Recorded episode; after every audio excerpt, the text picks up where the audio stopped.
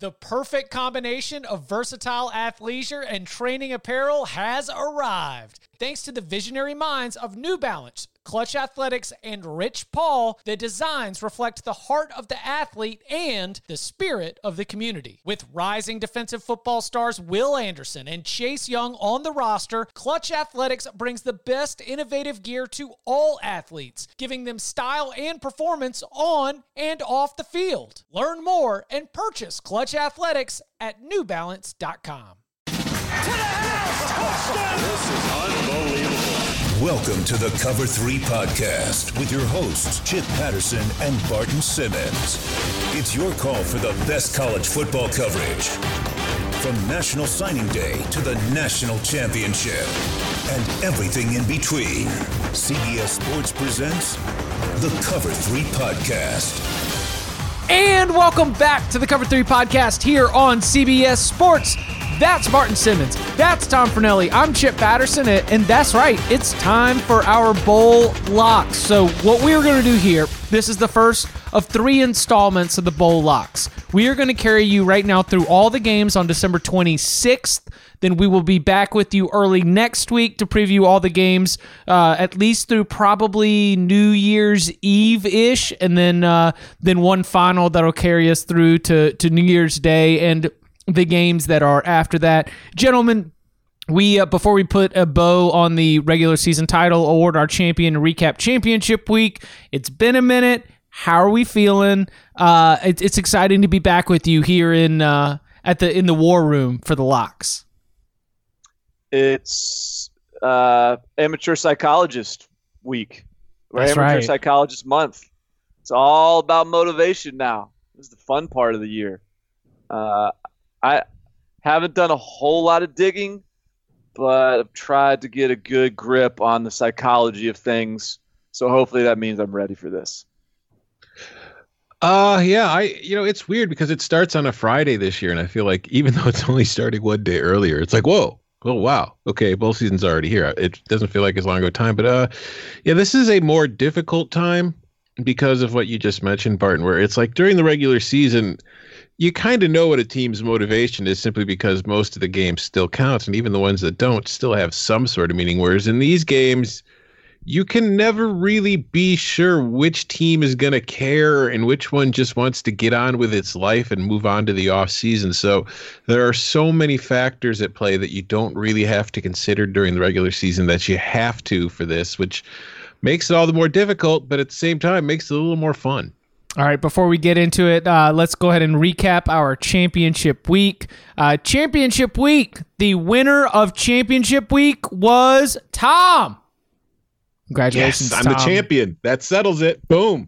Uh, it, highlighted by a lock fight win, FAU over UAB. FAU thumped the Blazers in that game. Uh, Barton he even gave you a half point.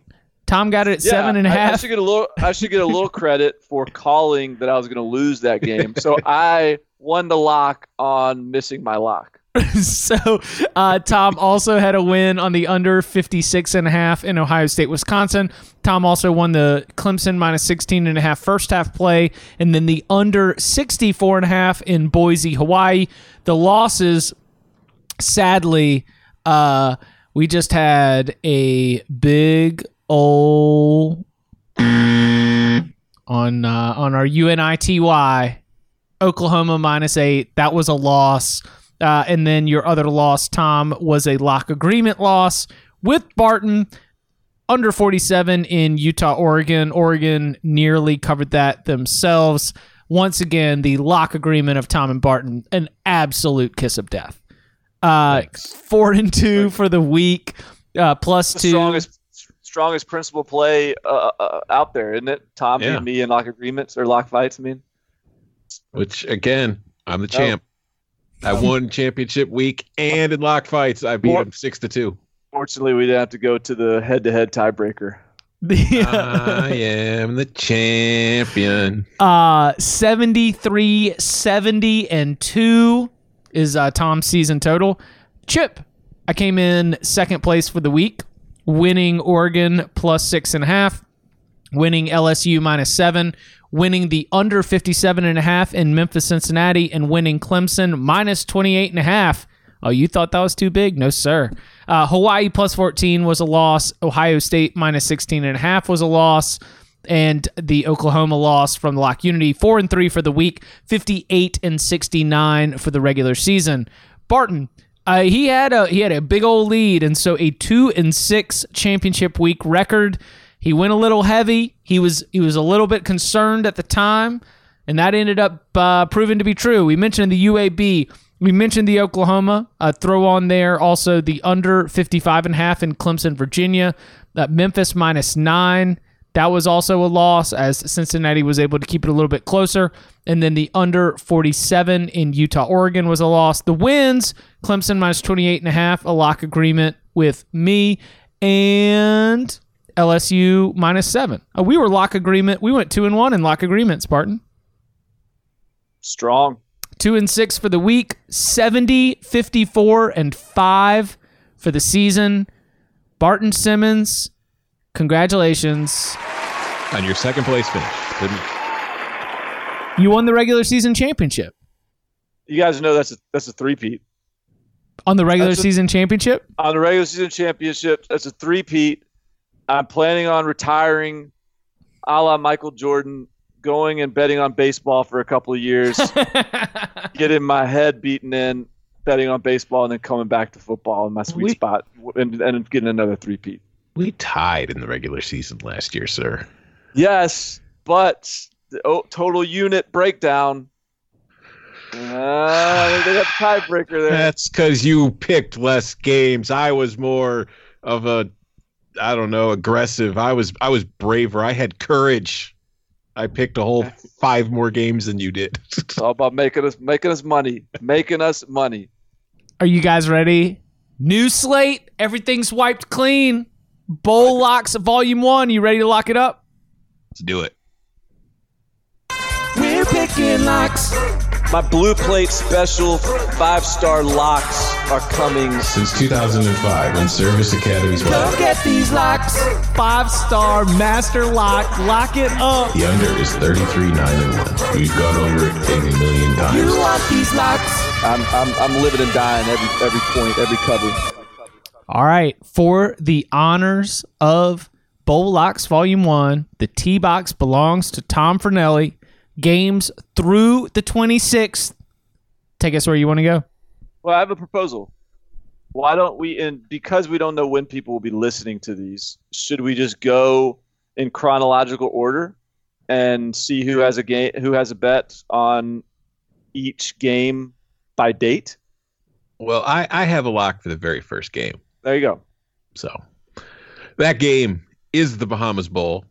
And my very first lock of the 2019 Locks Pod Bowl Orama is Charlotte minus six and a half. Or I'm sorry, Buffalo, Buffalo. minus six and a half against Charlotte. This is this is a nightmare matchup for Charlotte. Charlotte's biggest problem this season has been stopping the run. They rank, let's see, they rank 97th in yards allowed per game, 110th in yards per rush. And they're going up against a Buffalo team that not only runs the ball very often, but But runs the ball well. pretty well. Yeah. Yeah, they're averaging over 250 yards a game, five yards per carry. Those rank ninth and 28th, respectively. And this is a matchup where there is also, for those of you longtime, you know, our weather forecast, this is going to be a very windy game. Barton, I don't know if you've heard the forecast for this game, but there are currently projected to be winds of 28 miles per hour blowing through Thomas Robinson Stadium in the Bahamas on Friday. It's just the total's pretty much already come down a touchdown because of that weather.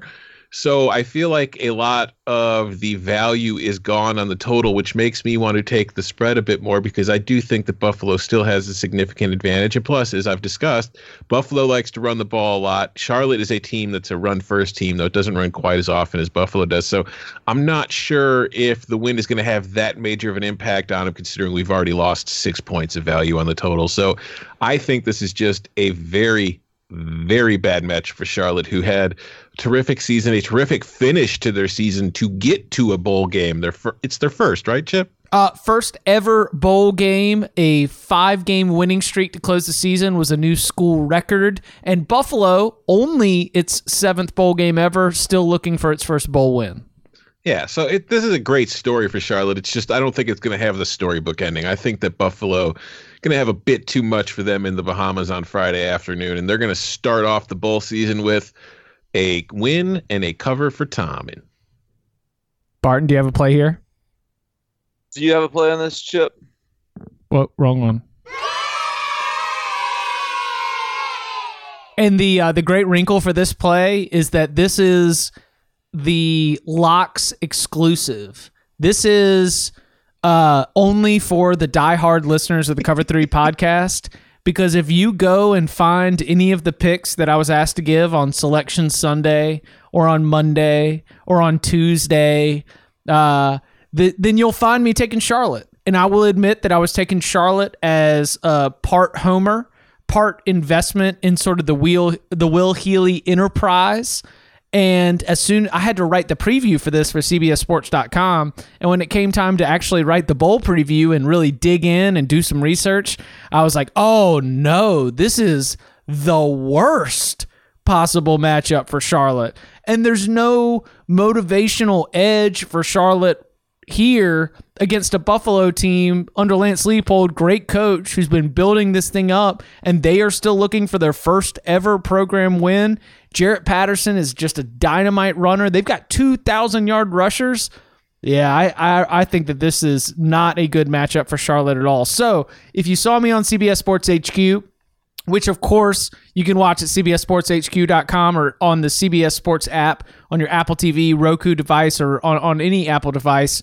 Uh, I, I was probably picking Charlotte, but I'll tell you here that uh, my lock is actually going to be on Buffalo. So, all right. Full disclosure here. All right. So I had Buffalo written down for most of my research of this slate of games, and and then as I circled back and sort of double check what I wanted to play, I I started just thinking I actually have Charlotte written down. I, I switched just thinking, hey, I think Buffalo's going to win because of a lot of things you guys said, but this this is still. I mean, Charlotte definitely wants to be there too. Like uh, th- this is going to be, be uh, partially because of the conditions. This could get a little sloppy, a little crazy, a little weird. Uh, A Charlotte bet is on weird. It, it is that this game, like even if Buffalo wins, it's going to be by three, four, six points. Right, exactly. So I'm a little torn right now because um, I am because I've, I've I've got a lot of emotional investment in both sides of this because I've been on both sides of this in my in the lead up here. I'm gonna just join in. I, I I don't want to make this contentious from the start here. Let's go Buffalo minus six and a half. Ah, ah, ah, All right. That's the way to kick off bowl season, right? Yeah. Holiday plus- season too. That's right. It's Yeah. Holiday season. And plus, let's be real. Like, who is more equipped for kind of gross, soggy, depressing weather? Buffalo or Charlotte? I think Buffalo is. I think Buffalo is more conditioned to that. Not only because of where they are from, but the conference they play in. They've, they've seen a couple nasty nights in their day. I'll, I'll, I'll take the experience there. Charlotte merely adopted the darkness. Buffalo was born in it. uh, and we're getting it on the short side of a touchdown too, which even even in the event of an overtime uh, might be able to uh, to bring us home the W. So, all right, we'll uh, we'll we'll keep going in uh, in some chronological order. So, I guess that makes sense too if you're a listener and you need to fast forward beyond it. So, our next bowl game is going to be Frisco Bowl. Is that right? Utah State, Kent State. Yes, sir. Frisco Bowl, Utah State against Kent State. Utah State is down to a six and a half point favorite after opening at eight. 67 and a half is your total. Uh, I have a play on the total. Does anybody else have a play? I do. Is it I am going to play this one too. okay? Barton, where are you going? Uh, I am going to go fade the MAC. fade, play, getting the fade the MAC principle going earlier. Just played the MAC, and I'm going to fade the MAC. Last year, the MAC went one and five, I believe, in the bowl games, uh, with an average margin of defeat at around eight or nine points. It uh, and that includes an Ohio 27 point shellacking over San Diego State, which is a little bit in, inexplicable. Um, but in this one, from a motivational standpoint, so Jordan Love is playing, and Jordan Love is going to the NFL. Uh, are we sure he's gonna play? Uh, Is that why the line moved? I thought he was playing. well, he got Well- busted on a weed charge When? uh, two days ago, two nights ago. I mean, it's a, it's a misdemeanor marijuana possession charge. Him and two other teammates uh, got. I mean, it was what the the cops got called on them. They walked in. Uh, it just there is Utah State is aware of the incident and they are oh, they have not made any announcement. But the question is, uh, will there be any punishment? Will it be for the full game? Will it be not starting? Will it be for the quarter? Will it be for the half? I think that as somebody who's looking to back Utah State, it is important to be aware of all those possibilities. Yeah, and it's also Gerold Bright was one of the three, wasn't he? That's Mm. that's their leading rusher. Oh, Yes. Uh, well, oh, Uh, wait, 12 hours ago. Hold on. You guys have you guys have really uh, thrown a wrench into my airplane prep for this uh, for this Police! podcast.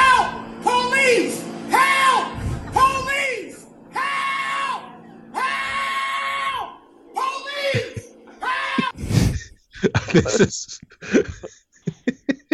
this is from KSL.com earlier today at uh it was last updated at 8:13 p.m. so about 15 minutes ago.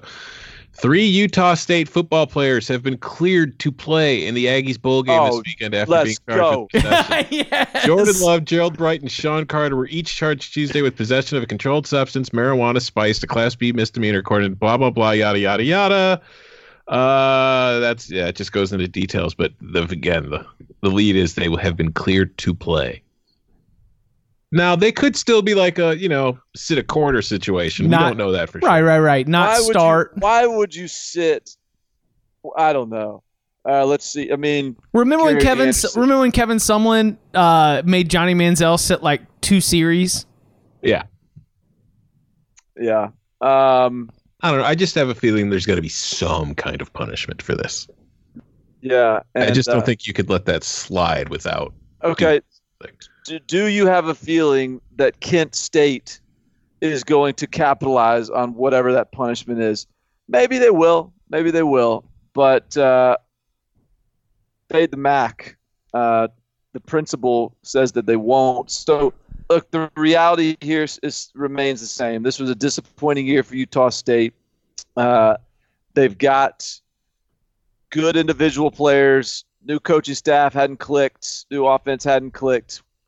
But this is still one last showcase for Jordan Love on his way to the NFL. Now that we've c- confirmed and clarified he's going to be playing in the game, uh, I am going to go ahead and play the Aggies. Utah State minus six and a half. And uh, to back you up even beyond that, um, it's it's been not just last year in terms of the uh, the overall MAC record. We'll go ahead and introduce this since it might come up again. But over the last ten seasons, ten seasons, the MAC is 20, 39, and one against the spread in bowl games, the worst of any FBS conference is So- bad. if you want to start with the principle of fade the MAC, it's not a bad starting principle. Uh, Barton is locked in with Utah State here. Tom, are you uh, are you on the total? Yes, I am. Dang, I guess we gotta. Yeah, I'm, I'm taking. Yep, Yeah, we're taking the under. yeah. because this is a situation where, like, I, I, I think Utah State's a perfectly fine play on the spread too, because I do think that they're a a much better team than Kent State, who, like Charlotte before it, is a very good story, but is probably outgunned here. And I think that to go back to Buffalo with the whole fade the MAC principle, I think Buffalo's in a different situation because it's going against a Conference USA team, which is not exactly a juggernaut itself of a conference, whereas Utah State's been a good team in the Mountain West, which is the more difficult of those two conferences. So, as far as this game is concerned, though, even with now that we know that they've been cleared, part of the thought process behind it was, well, the total's kind of high as it is.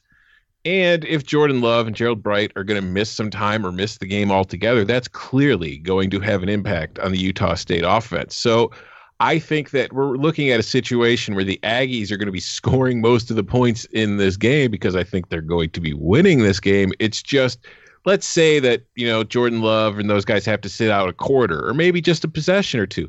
That's still a couple possessions in a game with the total is at 67. So if those possessions turn out to be empty because you don't have your starting quarterback and your starting running back and one of your receivers out there, that's only going to play to the under's favor. And I look at this Kent State team, and it's not a team that, you know, is something of a juggernaut. They offensively, they played five teams this year that are in bowl games. They scored 13.8 points per game in those five games. Yeah. This is a team that kind of, you know, just beat up on bad teams, which is what you want to do. I'm not it's not an insult when I say it, but they beat up on bad teams and they struggled in these kinds of matchups against better teams.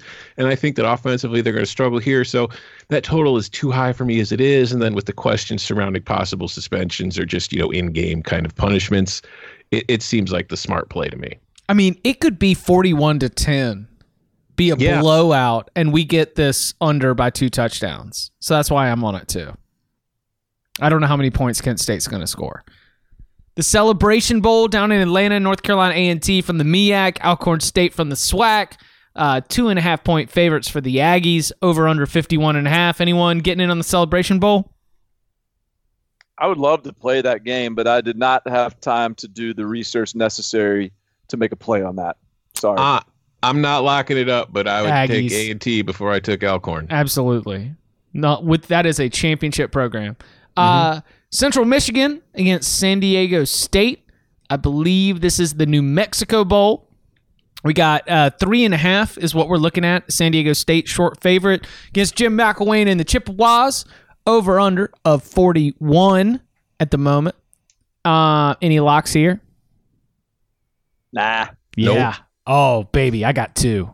Whoa. Number one, we're going to San Diego State minus three and a half. Uh, Definitely the under on the other side of it. yeah, and the under too. Like, I- like, you're not you're not playing an over in San Diego State game. So no. the only other option is under. Yeah, this San Diego State is uh, a, a team that, like Central Michigan, did got a little bit hot late in the season. Jim McElwain got the offense going. They they put up like. They, I think they put up like 30 plus points in four or five of their last couple games, and and and that is uh, a good sign for a program that had one little step back of a year. But man, San Diego State, this is just kind of what they do, and uh, you know they once again got a defense that ranks in the top five in a lot of major statistical categories, special teams that ranks among the top 10 in the country. And so I just, I kind of think that in the, uh, in the experience vein and sort of looking at the different ways that San Diego State's going to try to play this game, I, I, I really think that we're dealing with another classic 24 to 14 San Diego State type win. So uh, 41's a low, low number for a bowl game. I understand it, but we're also dealing with a noon local time kickoff. And uh, and yeah, I'll I'll be on the Aztecs. Give me San Diego State minus three and a half and the under at 41. No debate. No. Con- No, I applaud. I I, mean- applaud you. yeah, there's there's nothing else in this game that I would really want. So I mean, I I I don't love the spread as much as I like the under. But again, the whole fade the MAC principle just feels like that's a safe way to go. the uh 40 41's tight 41 is really, really, uh, really tight. Okay, let's go to Orlando for the Cure Bowl. You can see this on CBS Sports Network. Uh, you can stream it on CBSSports.com or through the CBS Sports mobile app. All you need to do is log in through your cable provider. It's Georgia Southern against Liberty. Georgia Southern, a four point favorite, four and a half in some shops as well. Over under of 58 and a half. Anybody, any takers? I am a taker, sir. All right, Tom. I will take it's four and a half. Simple. I will take Liberty plus four and a half. We're gonna. I mean, Liberty's gonna win outright, man. Uh, this is a matchup where you know, option offenses, their biggest benefit or their biggest, you know, the the biggest pro is that teams don't see them a lot, and during the season, typically don't have a lot of time to prepare for them. Well, Liberty's had plenty of time to prepare for Georgia Southern, which on the whole has been somewhat of an up and down team this year. It's had its high points, you know, it beat Appalachian State, but it's had its down points too, where it's lost games that you kind of you don't usually see Georgia Southern lose, at least not, you know, in recent years and recent vintages. And I think that this is a bad matchup for them because Liberty offensively is pretty explosive. Like uh, using my explosiveness metric, they're one of the more explosive total offenses in the country, and they're really explosive in the passing game. Which, if we flip that to where Georgia Southern lines up, defensively overall, they're pretty good stopping the run, and that kind of helps their overall numbers. But when you look at the pass, man, they have given up a lot of big plays in the passing game, and I just feel like that's a very bad matchup. On the flip side, though, they're good offensively, obviously in the run game. Liberty's defense is not exactly anything anybody's going to consider be awesome. So I, it's not like I think that Georgia Southern is not going to get points. I think this is going to be kind of a back and forth shootout-ish affair. Although I'm not, I don't really love the over. Although I don't think the over is a horrible play if anybody wants to go that direction. I just think that Liberty is going to win this game, and it's definitely going to cover more often than not. So I, I'm taking the Flames plus four and a half. Chip. Oh, I've got no good read on Georgia Southern. Georgia Southern has thrown me all kinds of loops, and and uh, I I that unknown for me is what's keeping me away. Uh, well, you can't possibly have a good read on, like Liberty. They played New Mexico State twice for Yes. crying out loud. like, what's? I mean, I you can't possibly have a good read on Liberty either. So, uh, I I think I know what Liberty is more than I know what Georgia Southern is. Yeah, and Liberty Liberty held itself up well in games against you know the against like BYU. It lost by seven on the road. It put up 27 on Virginia. It put up 34 on the road against Rutgers. It's you know it's it's been a team that's gotten better. I don't think it's a great team, but I, it's on the flip side, it's not like I feel like Georgia Southern has done a whole lot this year to make me stand up and take notice of them either. Yeah, no, look, I'm not playing this game, but I'm just saying L- Liberty's wins, they have seven wins. Two of them are against FCS teams. yes, yes. One of them is against UMass, and the other three are for teams in New Mexico, one of which happened twice. Like, that is the most absurd group of wins by any team in the history uh, that I like that I can ever remember, where there's actually seven of them. Yeah, they have they have a very UAB-ish resume. like like just think about this. This is like kind of blows my mind. They so all right, they beat they, or, no. Yeah, yeah, they, they beat Buffalo. All right, so that's I'll get that I'll give that to them. It's a quality win. They beat FCS Hampton. They beat FCS Maine. They beat UMass. They beat New Mexico, New Mexico State, and New Mexico State again. They're all fine programs. like They are what all the hell? listen. Those are all college football programs. those are those uh, with varying uh, with varying numbers of scholarships available. right, right. Those- they they are all college football programs that offer scholarships to play football. Those yes those are all programs that have players that will go on to be accountants that say they played college football. Like Enterprise rent a car. uh, so yeah. Anyways, uh, I am I'm scared. I, I don't know what this what's going to happen in this game. I, I I had a, a radio uh, signing day radio interview, it was before signing day, and I was not in college football mode, and it was in it was in Virginia, and I was asked to preview Liberty Georgia Southern, and I wasn't ready for that, and so um, I'm still not ready for it, and I'll let you play that one, Tom.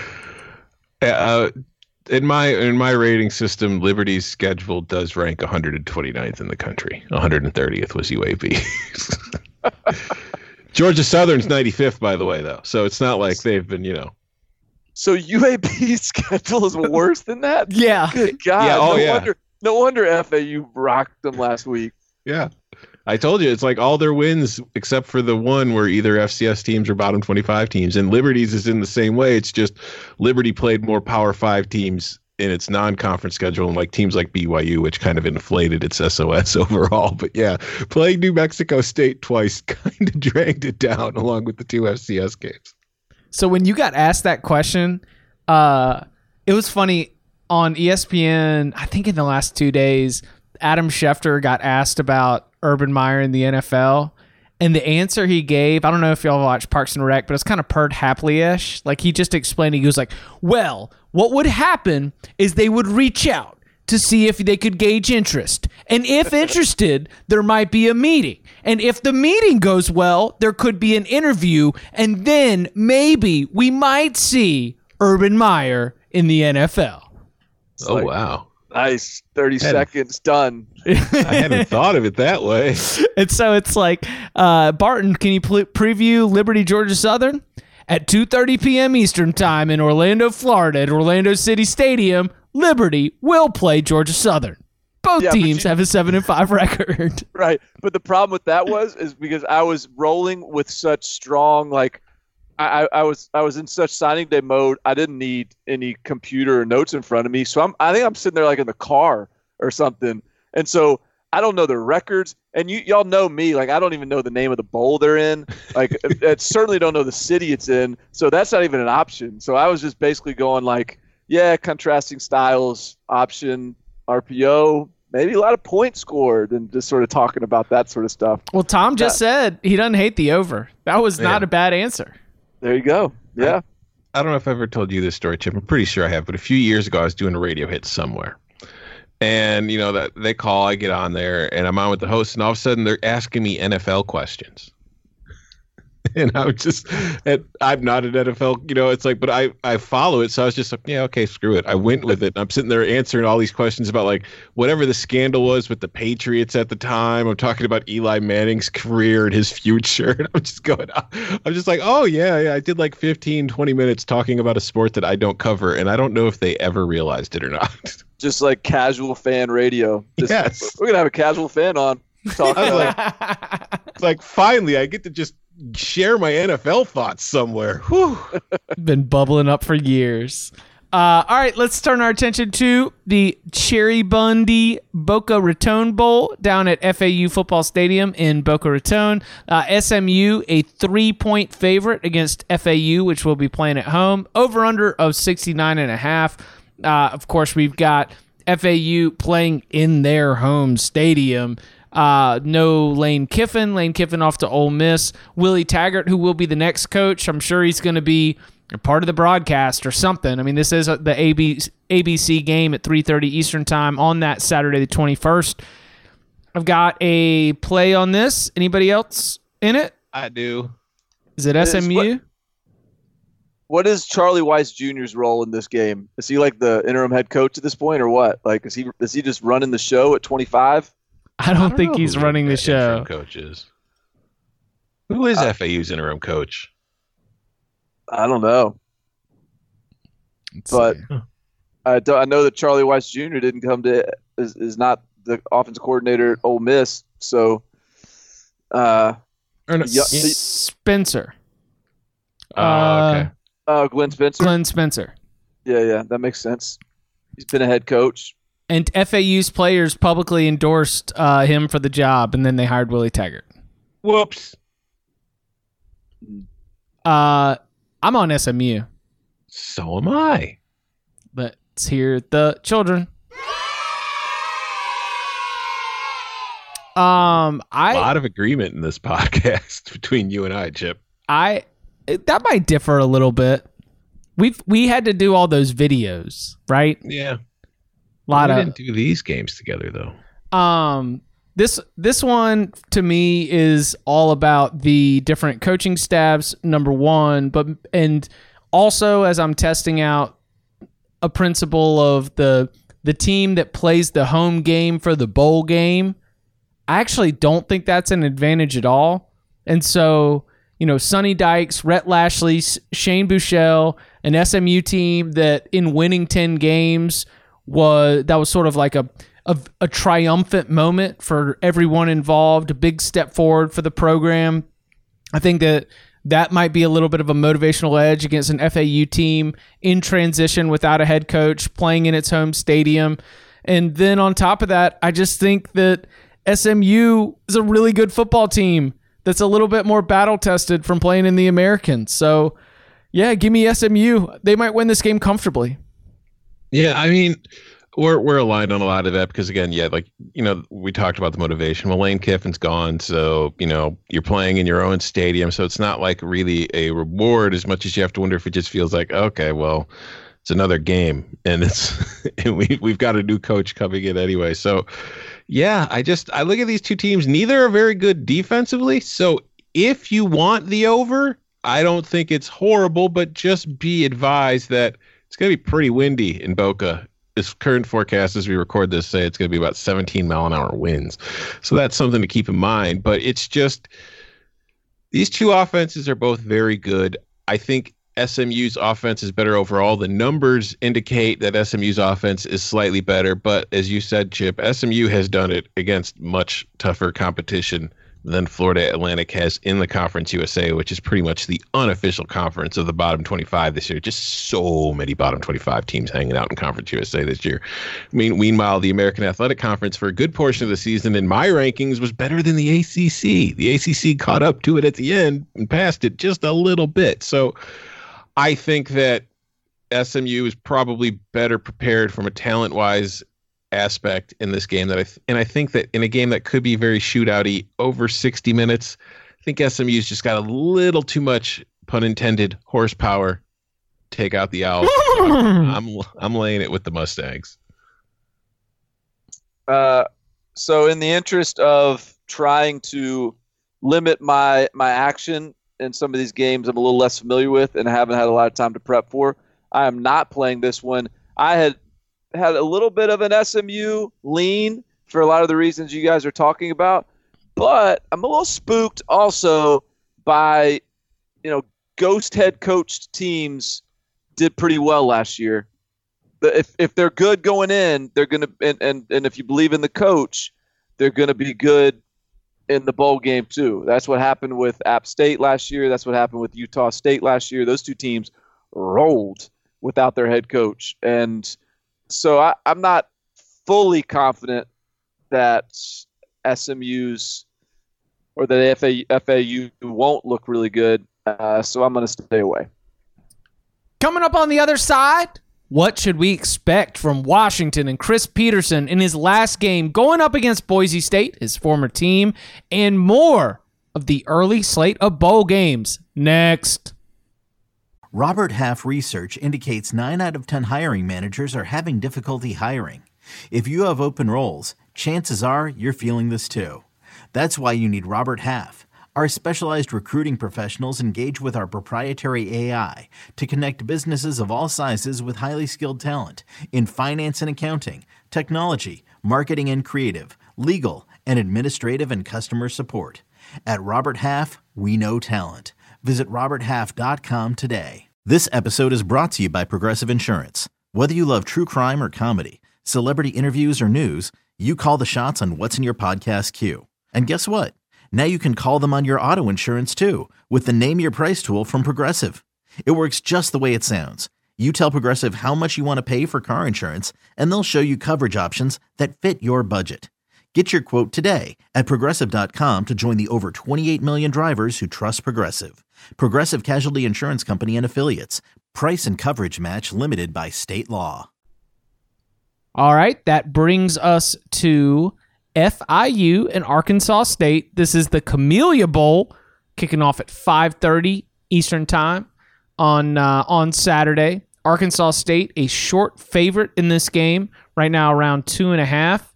Anybody got FIU Arkansas State plays? N- nothing here. Uh, no, sir. That is a big old. Get out of here, Camellia Bowl. I I mean, I wish I could. Where's the Camellia Bowl?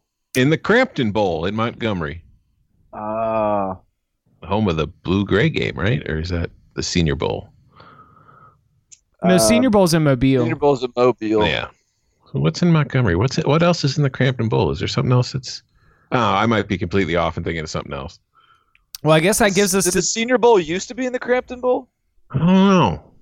Well, either way, I've been to the Crampton Bowl before. I've seen some high school football games in the Crampton Bowl.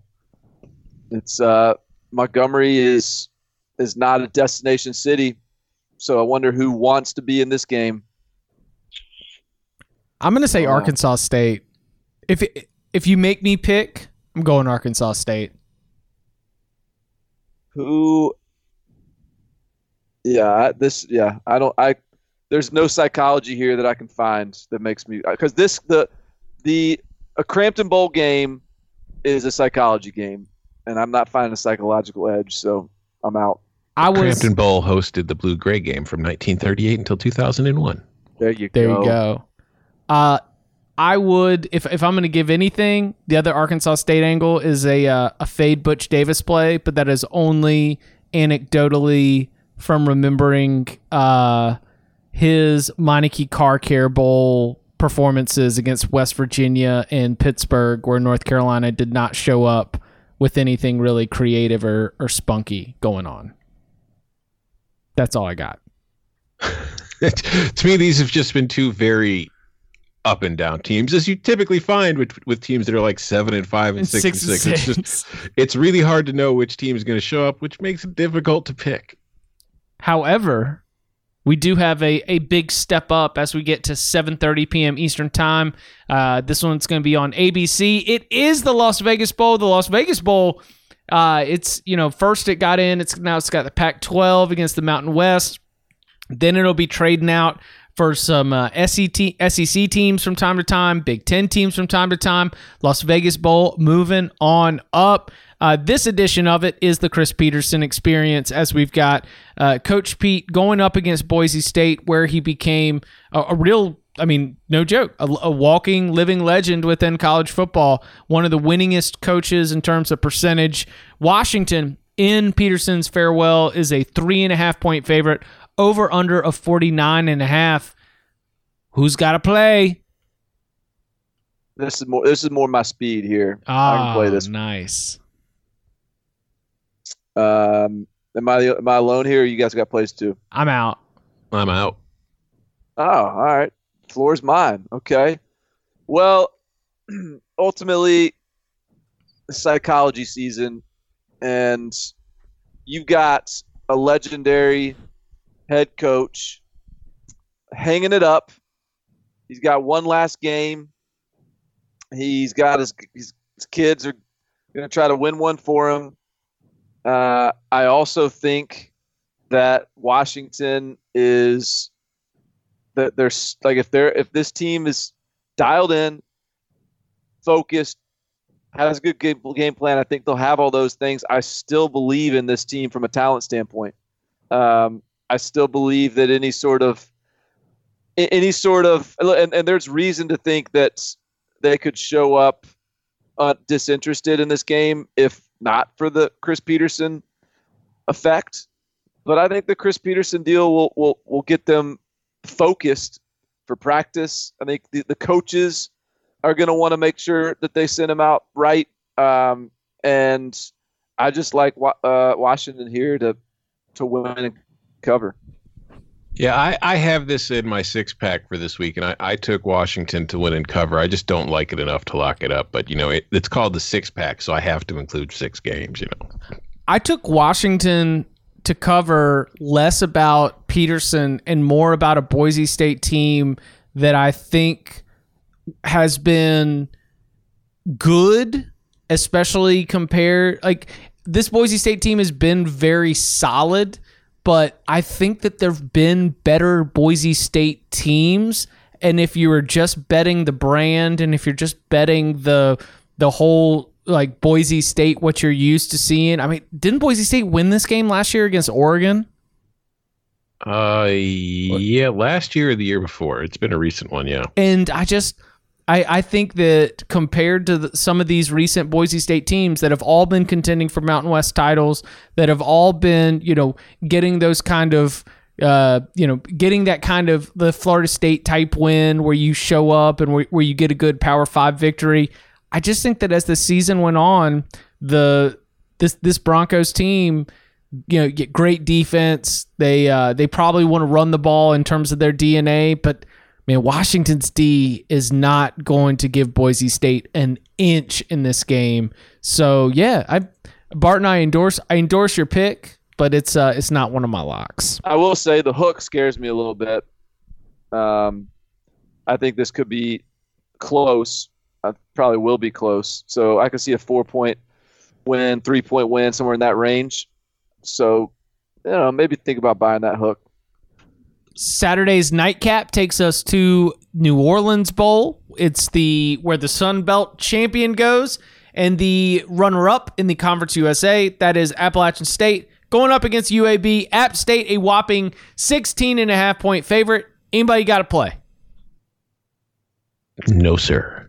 No, I think App State is going to win by 17 points, and so that line's too that line's too good.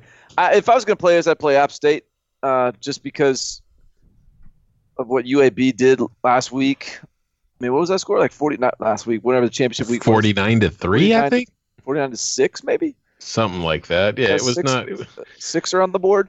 wasn't great for the Blazers. It was forty nine to six. Yeah. Um, yeah. So I mean, I think I think App State's pretty pretty legit. Obviously, their coach is gone, but they've already done this once with the with a new coach, and they just promoted the interim guy anyway. So, I I think that App State's gonna gonna take care of business here. I was thinking under if you're to make a play here because if the only thing not the only thing that's that is not fair but the thing that UAB does best is defense and uh and Zac Thomas, Darrynton Evans, the rest of that App State offense is really really really good but I, I don't know how many points UAB is going to score against Appalachian State. So if my lean here was uh, I was a little bit scared off of 16 and a half, but at 47 and a half, if I don't think I don't think UAB is going to get to 20. You know, I don't I don't even know if they're going to get to 14. So I maybe lean under there, but not a lock. You know what the most critical part of this game is? In my rating system, Appalachian State's ranked number ten. So with with Liberty playing Georgia Southern and UAB playing Appalachian State, UAB might no longer have the worst schedule in the country after this one, you guys. Whoa. Whoa. Whoa. Congratulations, Bill Clark. Congrats to the Blazers. uh the there is only one game on Monday, December 23rd. It's at 2:30 p.m. Eastern Time and it's in Tampa at Raymond James Stadium, home of the Bucks. We've got UCF going up against Marshall. It is the Gasparilla Bowl. UCF minus 17 is your spread. Uh, are we at 17, 17 and a half? A little bit all over the place. hmm Okay. Uh Yeah, I got to play on this game. Let's hear it. UCF minus 17. Hmm. Are you just uh, just putting all the info out there? UCF's offensive coordinator Jeff Lebby is currently at Ole Miss, uh, so I think Josh Heupel can probably handle things okay. But I'm just uh, just just making sure you got all the info, you you folks out there. Yeah, I got that info. I think I think UCF was uh I mean, I am worried about the motivational angle because UCF is a team that has been, you know, contending for New Year's Six bowls and and playing uh playing for AAC championships and they haven't done it this year. Now, if that leads to them not showing up here in a game where they're just driving from Orlando to Tampa, that could be a little bit of a problem. I understand that. Is the classic national champion who's you know coming in next season not playing for a national championship anymore? How motivated is a national champion going to be in a game like this? It's I get it. Yeah. I'm gonna uh I'm gonna stick with talent here. I, I, I think UCF is a, a little bit I think UCF still was a team that could have won the East. I think Cincinnati won a game on an opportunistic night uh, that was perfect for Luke Fickell and the Bearcats. I think that the squad itself still could have contended for the conference championship. So give me UCF. Uh, I'm not locking anything up, but just for information purposes for our listeners, uh, the forecast currently calls for temperatures in the low 60s with winds between 17 and 19 miles an hour. So that should have something maybe to do with your thoughts. But for some trends, uh, the good news for Chip is that UCF's five and two against the spread in its last seven non-conference games. But the bad news for Chip is that UCF is two and seven against the spread in its last nine overall, and it was favored in all nine of those. Meanwhile, Marshall, last seven bowl games, Doc Holliday, seven and zero against the spread. But Ooh. but Marshall, three and seven against the spread in its last ten overall, and two and six in its last eight non-conference games. So, I mean, just based on that bowl trend, though, it's it's pretty clear that Doc Holliday is going to have his guys ready to play in this game. It's just will that be enough to stick within 17 of a very explosive UCF offense? I don't know. Tune in Monday afternoon and find out. great Doc Holliday bowl spread line or number. That's uh, that's I feel like we've we, I feel like we talked about that last year too. That's strong. Well, I got to put it out there. It's done. UCF. No turning back. The the, the card, the, the cards at the window. The lock. Like, I'll be got your. Huckleberry. the locks. The locks doc has been updated. Anybody want to dare jump on Marshall? Uh, I'm not locking it up, but Marshall, when I've done HQ hits on it, Marshall has been the direction I've gone. Yeah. You never really know how Marshall's going to win. Yeah. It's just it's so it's hard to pick them because it's very hard to figure out how it's going to happen. They just sort of do it. Tune in. Two thirty Monday afternoon. Uh Tuesday, December twenty fourth. We're going out to the Hawaii Bowl. Uh, Hawaii hosting this Aloha Stadium in Honolulu. BYU is going to be visiting. BYU is a two point favorite in this game. I've got to play on it. Anybody else? I've got to play. Dang, Barton. Uh, Uh, all right. well, Let's let's. Are we? Are, how are we going to find separation here? I don't know. this is my lock of the week. I mean, I am grateful. This game is on Christmas Eve, and I am grateful that it has returned to Christmas Eve where it rightfully belongs. Last year, it was like a couple days before, and it just Christmas Eve and my sisters just didn't feel the same without a football game for me to watch. Uh, I'm also grateful that this game is a Hawaii home game because, man, do I love fading Hawaii at home. For those who are somewhat new to our podcast, since 2014, Hawaii is 13, 26, and 1 against the spread at home. When it is a home underdog, it is 6 and 11 against the spread. Now, if we dig even deeper, we want to get past the trends. Warriors are 9 and 5 on the season. They've played seven teams with losing records. In those games, they scored 39.1 points per game. In six games against teams that didn't have a losing record and are currently in a bowl, Hawaii scored 26.8 points per game. So that's nearly a two touchdown difference based on the opposition that they're playing. And finally, no team in the country has turned the ball over more often than Hawaii. Through 14 games, the Rainbow Warriors have 30 turnovers. 30. I hmm. think that this is a very bad matchup for Hawaii. We saw earlier this year BYU went against an air raid offense like USC and had a very good strategy for it. Really, you know, th- threw Kedon Slovis for a loop. obviously Hawaii doesn't run an air raid, but it does run a run and shoot, which is very similar. And I think we're going to see a lot of zone coverages where they're going to be like, "Hey, Cole McDonald, make the smart decision." And again, 30 turnovers in 14 games suggests that Cole McDonald sometimes has problems making the smart decision. So I love BYU on Christmas Eve. I can't wait to be sitting in my sister's eating some, you know, I don't know what I'll be probably I'll probably be eating cookies at that point once the game starts. Just watching BYU rout the Warriors, me getting my cover, getting a win in my locks pot. I like that. Yeah, I mean, just put on the tape of rush three, drop eight. Kedon Slovis freaks out and throws an interception. Also, these two played last year, and I don't remember the exact score, but I do remember BYU blowed them out. Let's see what the final score in last year's meeting between BYU and Hawaii was. Where is that? Yeah, forty nine to twenty three BYU. Of course, that was in Provo, but still. Yeah, I think My- you're gonna win this. Minus two. Nah, that's that's too short.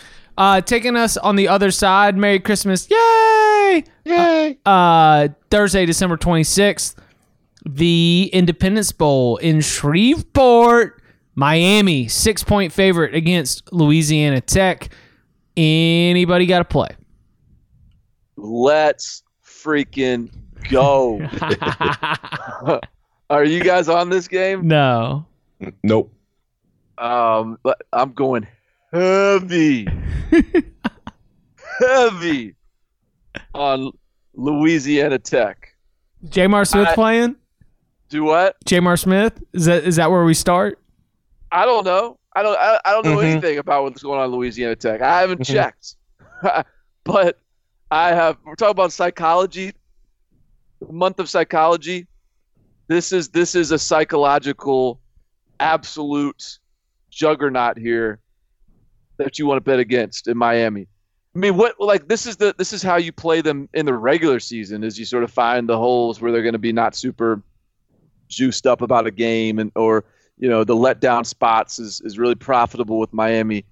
Uh, well, and and I'll the I I was down in Fort Lauderdale for the signing day show at CBS HQ, and I spoke with a local media member that I will not name only because I don't know if he wants to, you know, I don't know if he wants his name out there, but he he brought it up to me. He was like, "Yeah, um, you got a lock spot coming up." He was like, "You fade Miami, right?" I was like, I was like, I don't know. I hadn't thought about it because I hadn't thought about any of this yet.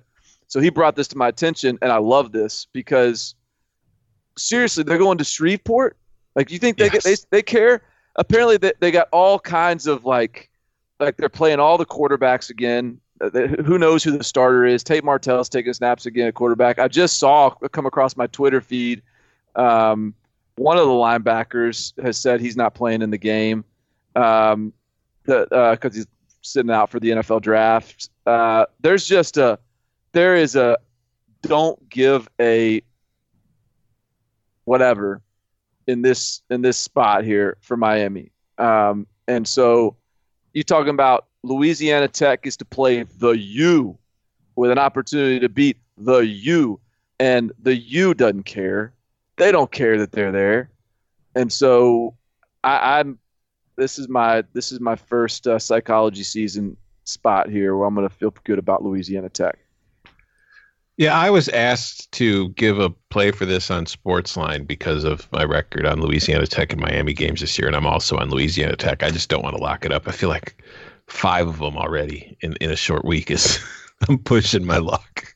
The DNA of this Miami roster has blown it against Wisconsin in the Orange Bowl, then blown it against Wisconsin in last year's bowl in such a poor performance that Mark Richt got fired after the game. Mhm. Yeah.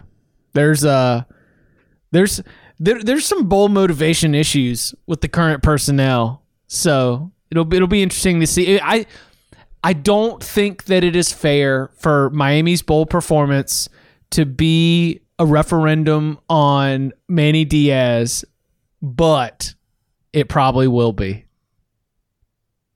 I don't think he's going to get fired. Is this a must-win game for Manny Diaz? Yes. Yeah, you know that's it's. I, I really do feel like the the uh, the Manny Diaz. Um, I don't know confidence uh, is, and, and not that it, not that it should should be high, but I mean it is at Signing day to be a didn't go very well. low point. Yeah.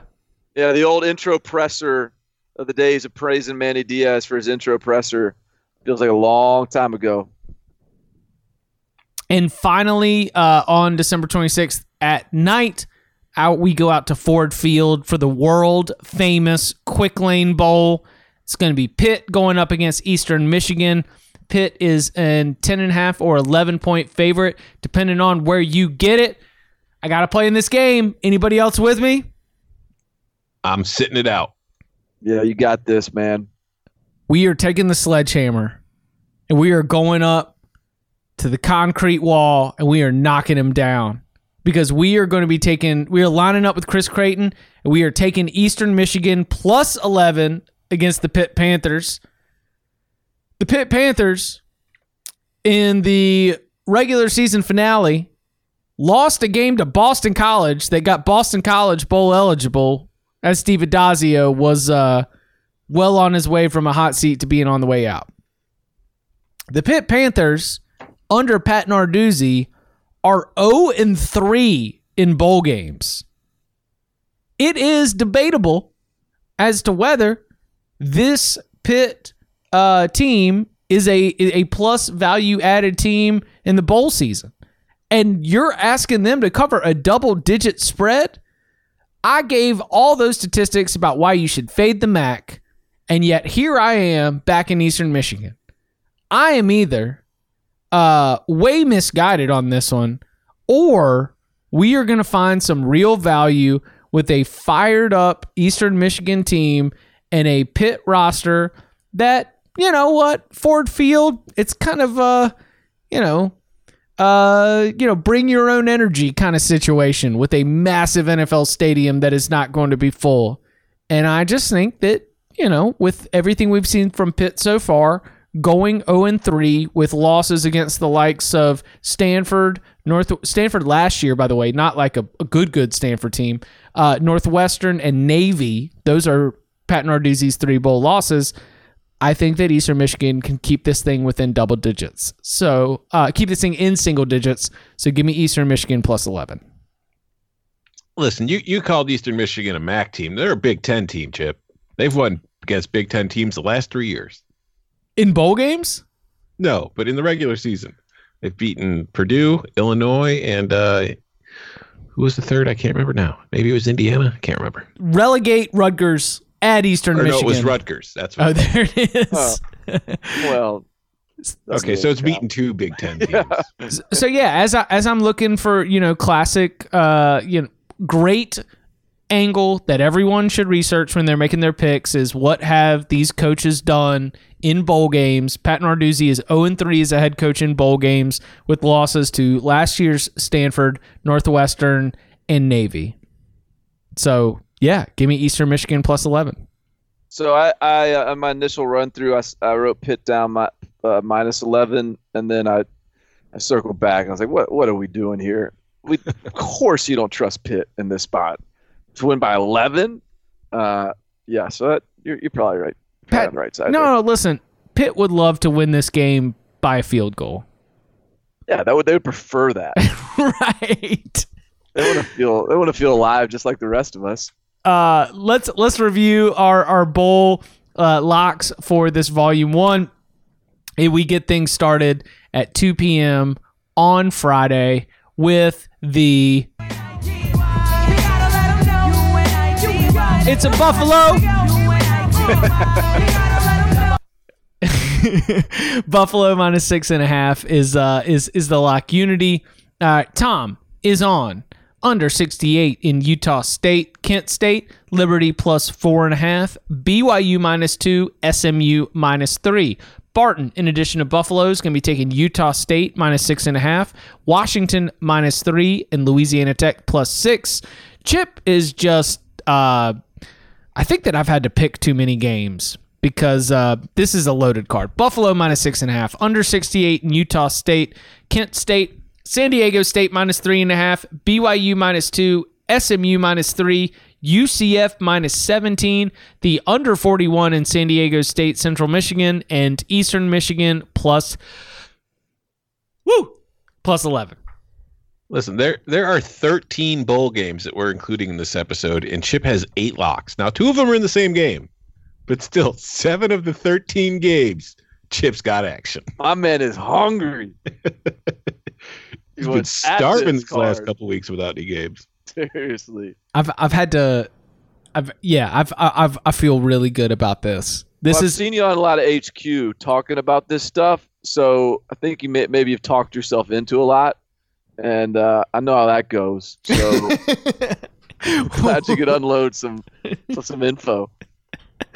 Uh, okay, we will be back early next week with a Bowl Locks Volume 2 that will include the college football playoff semifinal. So make sure that you subscribe to the feed. Uh, make sure you go and check out the Bowl Challenge available on Sportsline. You can follow him on Twitter at Tom Fornelli. You can follow him at Barton Simmons. You can follow me at Chip underscore Patterson. Gentlemen, thank you very much. Thank you.